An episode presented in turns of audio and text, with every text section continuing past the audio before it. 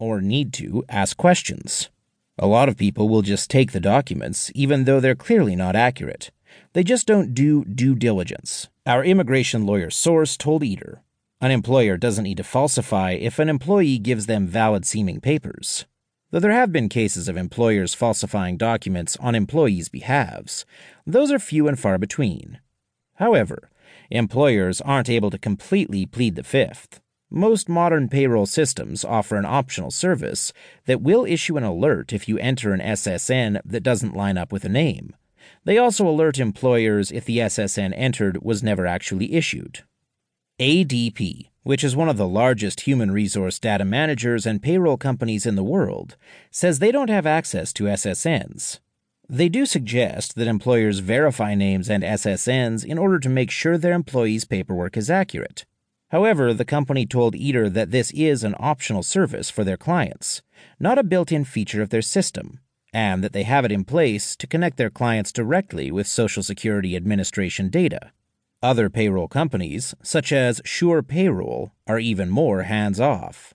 We validate the format of the Social Security number, so it's not possible to leave a digit out, but we leave the verification of the information up to the employers, says Sarah Skerrick, the VP of Marketing at Sure Payroll. Even employers who do opt into verification tools in their payroll systems are under no legal obligation to pay attention to them.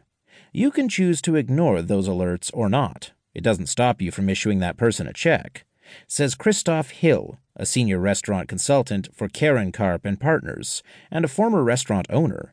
I'm sure many employers see that message in a system and ignore it.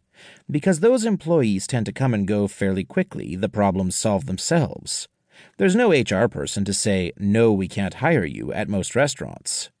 However, U.S. Customs and Immigration Services has another way employers can check their employees' eligibility. E-Verify, an online database that allows businesses to check the status of their hires. Some states, like Arizona, have made it mandatory for all employers to use the service. And last week, Republican Iowa Senator Charles Grassley reintroduced a bill to make e verify mandatory nationwide. However, as Eater reports, there's no proof that forcing employers to use e verify lowers the rate of undocumented employment.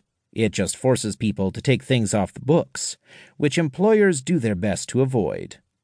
What about payment? Is it all done in cash? While some restaurateurs work completely under the table, without filing any paperwork and paying employees only in cash, many do want to stay above board both for their own accounting purposes and to comply with state and federal regulations. In terms of the Labor Department, be it state or federal, their interest is in protecting workers. They seldom dig into immigration status. They're going to look at your payroll and look at what you logged and make sure those match, says Hill, which is part of the reason restaurateurs keep all their employees on the books. Some employers will sign checks without withholding taxes, but many undocumented workers that don't have the right to work still file. I've had countless discussions with potential clients who say, I'm illegal, but I've always paid my taxes, says our immigration lawyer source. IRS isn't enforcement, so they just want their money. They don't care who it's coming from.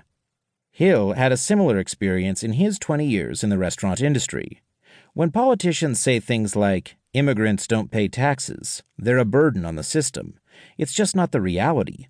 Undocumented people are usually having taxes withheld. They're paying into a system that doesn't ever pay them back. According to the Institute on Taxation and Economic Policy, ITEP, undocumented Americans pay $11.64 billion annually in state and local taxes.